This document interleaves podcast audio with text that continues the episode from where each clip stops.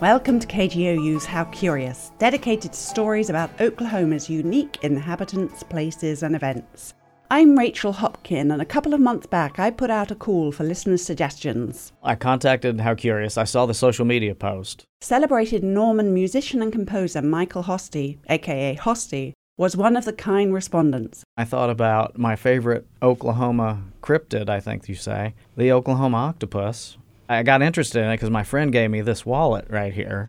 I took a photo of it for the How Curious webpage. On its cover, there's a purple octopus wearing a t shirt bearing the state flag.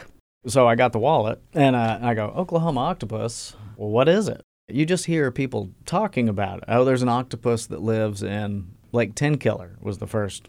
The origin of it is, I think it's a Native American origin, of a giant creature with tentacles and lived in like lakes somewhere. I'd like to know more of the backstory. I'd like to be under the sea in an octopus's garden in the shade. He'd let us in, knows where we've been in his octopus's garden in the shade. A cryptid is a strange creature whose existence has never been proven. Think of Bigfoot or the Chupacabra. But whereas those beasts have supposedly been sighted all over the place, the Oklahoma octopus is ours alone. And it's said to inhabit three specific lakes here Thunderbird, Tenkiller, and Oologah, where it uses its massive tentacles to pull humans down to watery deaths. Folklore professor David Puglia has been studying local cryptids from around the US for years. He describes them as legendary monsters, which are not the same thing as fictional monsters people are frequently interested in monsters that there's no idea out there that they actually exist. So Frankenstein and Dracula and Godzilla.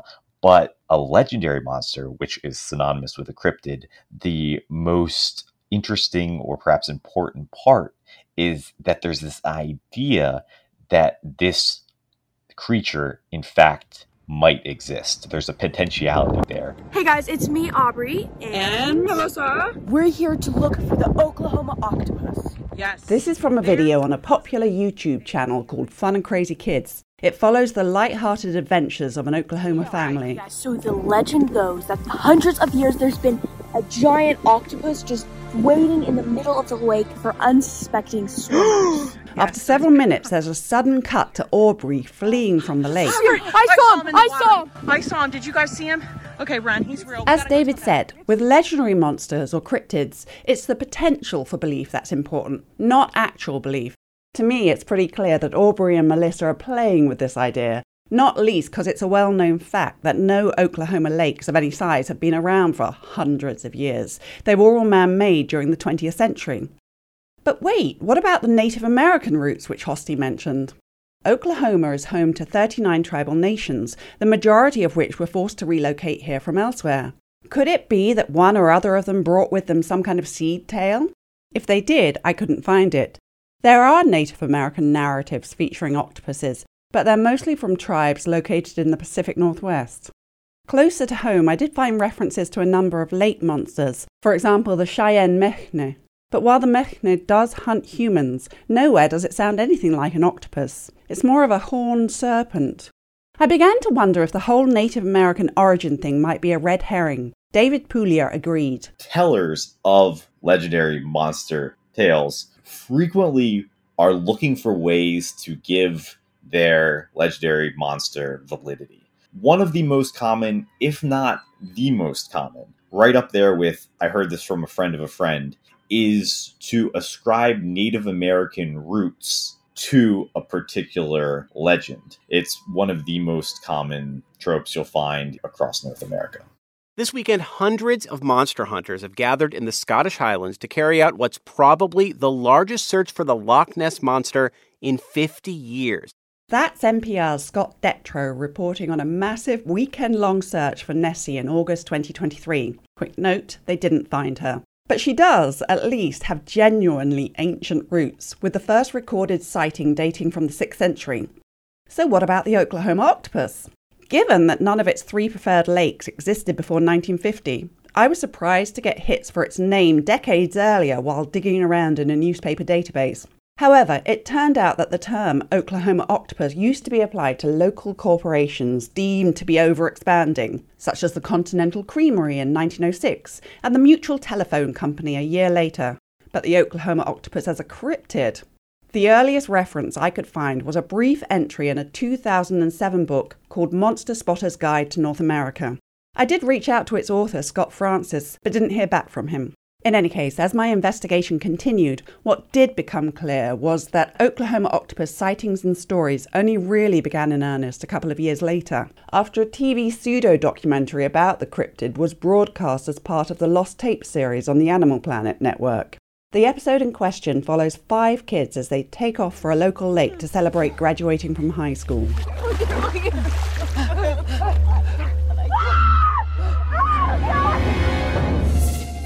Alas, after quite a bit of splashing around and the brief appearance of something possibly tentacle ish, only two of them make it out alive.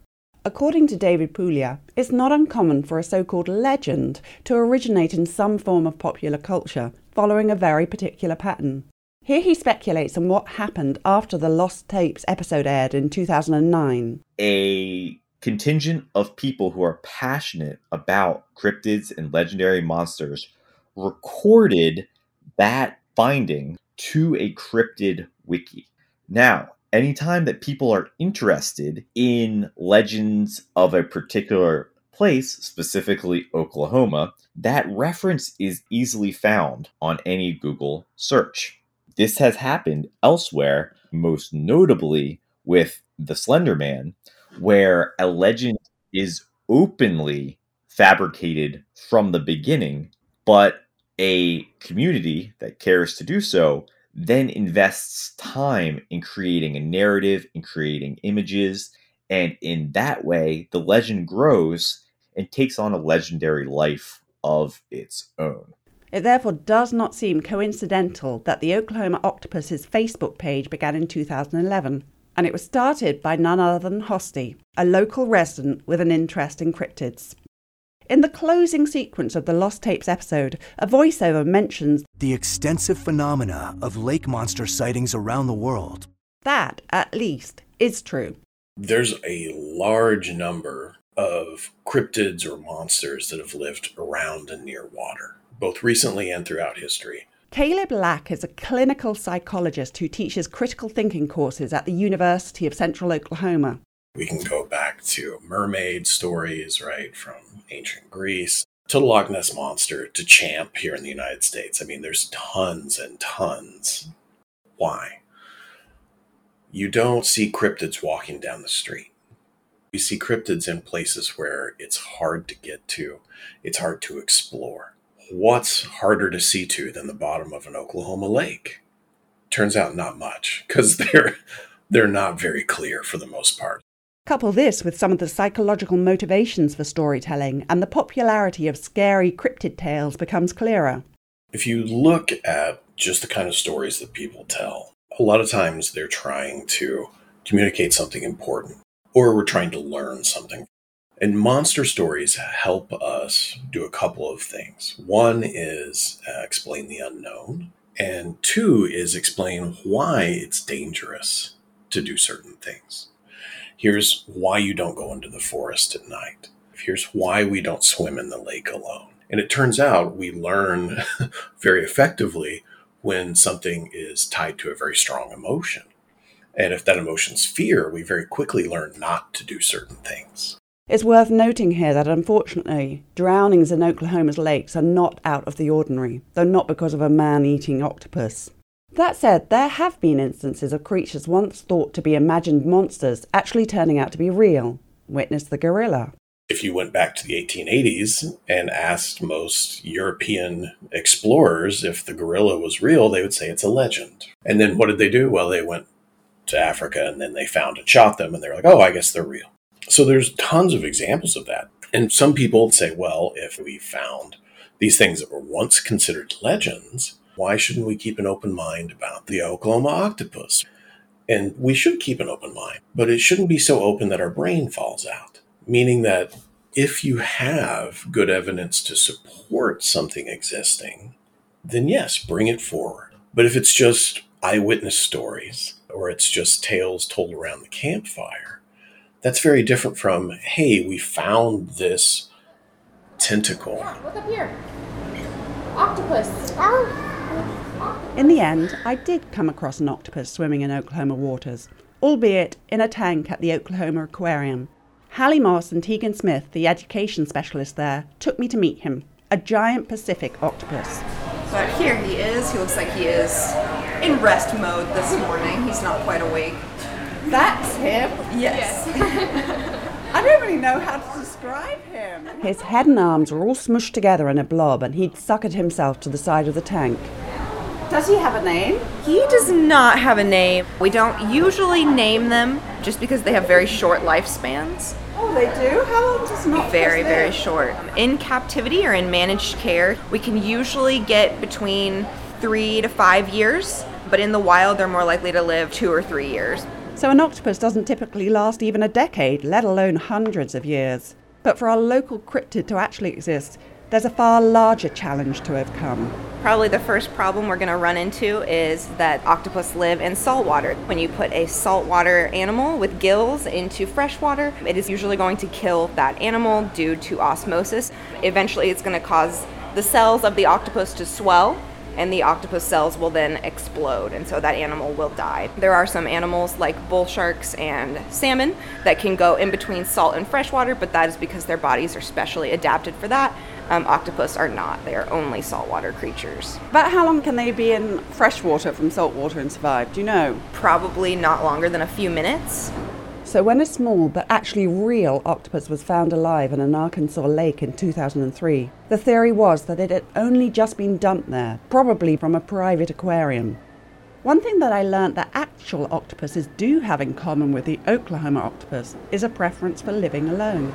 Octopus are extremely solitary creatures. They do not live in groups or with mates. They do, of course, reproduce, but that is the only time they will ever be together, and then other than that, they are completely solitary creatures.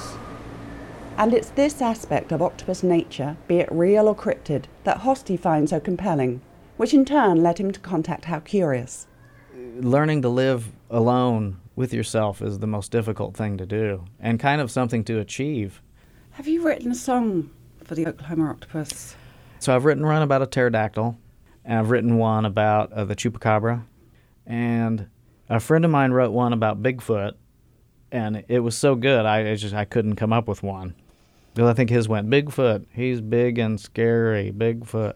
He's a little bit hairy. But it would be a great minor key murder ballad, maybe. I was thinking more of a serenade. Or he could be a serenade. Yeah, it can't be forced though. Is there anything else that you would like to say? If there is an Oklahoma octopus, I hope they never find him.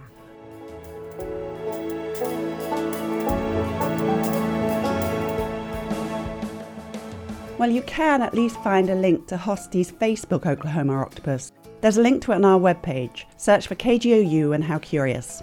Thanks to Hosty and all of today's contributors, plus Misha Broughton, Nelson Dent, Sarah Kopp, Matthew Nolan, and Gordon Yellerman. How Curious is a production of KGOU Public Radio. It's produced by me, Rachel Hopkin. The editor is Logan Layden, and David Gray composed our theme music. And if you too have an idea for an episode, please email us at curious at kgou.org.